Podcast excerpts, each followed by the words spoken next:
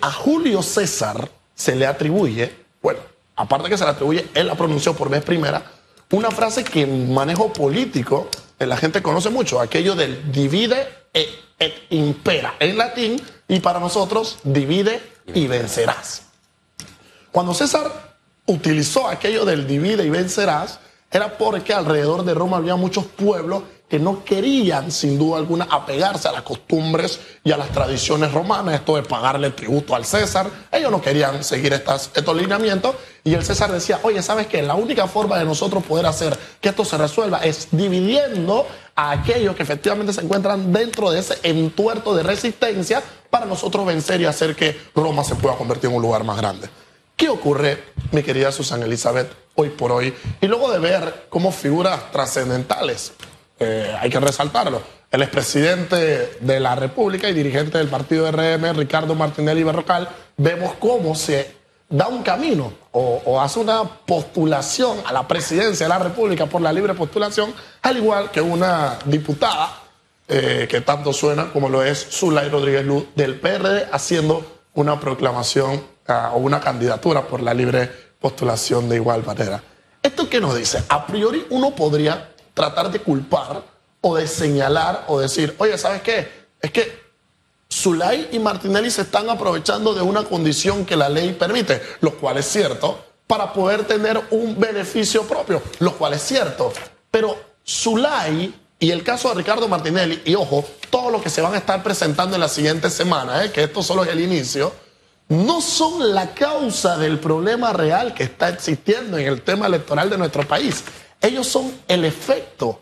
¿Cuál es la causa de que Zulay y Martinelli en estos momentos puedan ser el efecto? Pues la ley que lo permite. ¿Y quiénes son los que crean la ley? La ley no la hizo Ricardo Martinelli. La ley electoral y su reforma no la hizo Zulay Rodríguez Luz, aunque forme parte, sin duda alguna, de la Asamblea Legislativa, que a mi criterio es una, un universo de fracasados porque sin duda alguna, cuando hicieron mal, vamos por un supuesto, cuando mal hicieron las reformas electorales, no sabían que esto podía ocurrir. O con un conocimiento de causa, como, como canta eh, mi cantante favorito, Luis Miguel, por debajo de la mesa, supieron cómo presentar y supieron efectivamente cómo poner este tema para que hoy efectivamente pudiéramos ver los temas que se están presentando. ¿De quién es la culpa de, de este mamotreto que hoy tenemos? ¿Del Tribunal Electoral, por el espaldarazo de los magistrados o por los mismos diputados? Es más, por los ciudadanos que Elegimos a los diputados en cada elección. Allí, hay un análisis íntegro, mi querido Félix, de a quién le atribuimos un mea culpa. ¿Aquel que hizo la norma? ¿Aquel que apoyó y respaldó la norma? ¿O aquel que puso a alguien para que fuese el representante suyo, entiéndase lo que votamos por los diputados, y efectivamente construyera la norma? Yo creo que hay un poco de responsabilidad para todos. Pero en ese universo de comprender que la responsabilidad es de todo, es allí donde nosotros debemos de empezar a apuntar aquello de la participación ciudadana responsable. ¿Por qué? Porque ya hemos visto, votando mal, ¿qué ocurren con nuestros gobernantes? ¿Qué ocurren con nuestros dirigentes? ¿Qué ocurren con nuestros representantes en el Tribunal Electoral? Pues es nosotros, en, en nuestro deber y nuestro compromiso para con la ciudadanía, con esa responsabilidad que debe ser efectiva, asertiva, pues es donde claramente debemos de empezar a vislumbrar cuáles son las acciones que están haciendo aquellos que supuestamente nos representan o que cuasi nos representan, sin duda alguna, en cada uno de los estamentos del Estado, para nosotros no equivocarnos y tomar decisiones claras y contundentes en miras a las elecciones que se avecinan. El resto de las figuras que ya presentaron su intención de ir por la libre postulación, ahí está el señor Francisco Carrera, hay varios nombres que quizás cuando estamos en la mesa los olvidamos, está obviamente el señor Quirós, eh, ya presentó Zulay, ya presentó el señor Ricardo Martinelli y que de seguro de aquí al fin de semana veremos, vamos a ver qué pasa, ¿no? El licenciado Barrios hablaba de otros nombres. Y, y, mencionaba el caso de los diputados, de los 15 diputados de cambio democrático, que a juicio del ex fiscal, ninguna de las dos vías por las cuales se les levantó básicamente, eh, se, dio la expulsión, eh, legalmente es legal, em, esto puede llevar a otro tipo de recursos y, llegar hasta la Corte Interamericana de Derechos Humanos.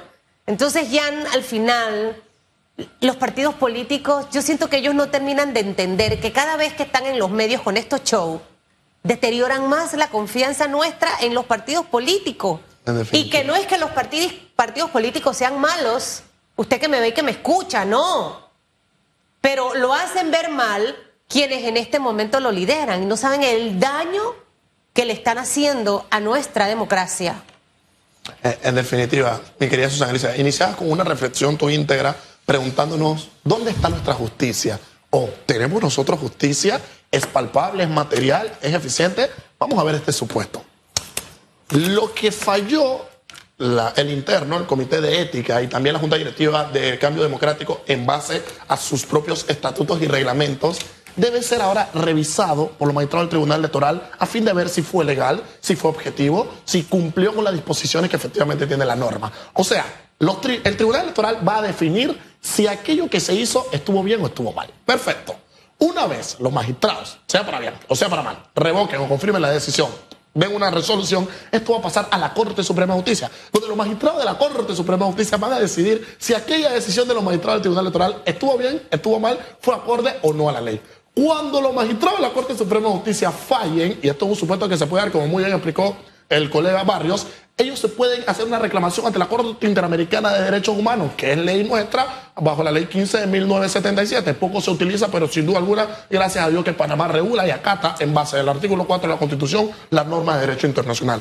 Ojo, van a haber magistrados de la Corte Interamericana de Derechos Humanos que van a estar viendo si la decisión que tomaron los magistrados de la Corte Suprema de Justicia de Panamá fue buena, fue mala, fue correcta o no, fue legal o fue ilegal. En ese entuerto se nos pueden ir. Y ahí queda metida también la decisión del Tribunal Electoral. En definitiva. Aunque no sea la definitiva. Es, correcto, porque va a quedar en el entredicho si actúa en derecho o, no. no. actúa en derecho. ¿Ahí cuánto tiempo se nos va? ¿5, 6, 7, 10, 15, 20 años? Y al final ¿Dónde está la justicia panameña?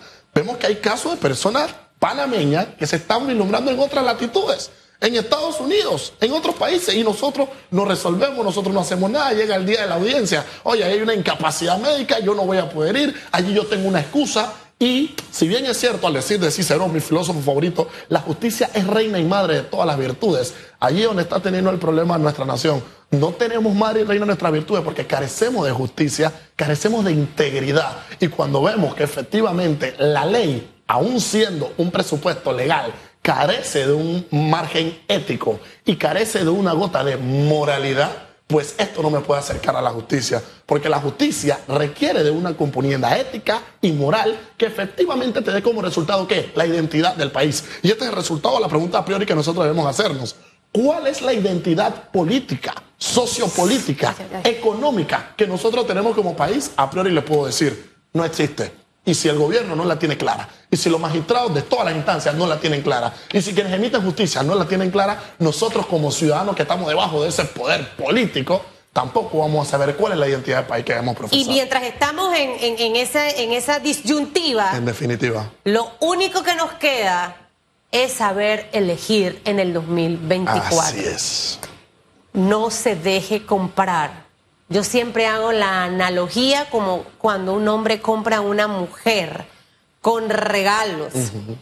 Esa mujer se va a su casa, pero Día de la Madre, Navidad y Año Nuevo, hay un vacío muy grande. Una vez yo escribí un artículo que se llamaba Las amantes no son felices.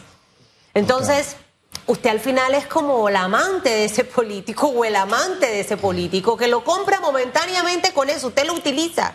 Pero lo peor es que a cada rato va a tener que estar rogando, pidiendo por algo que en realidad usted no tiene que rogar ni pedir. Entonces pensemos en nuestro futuro.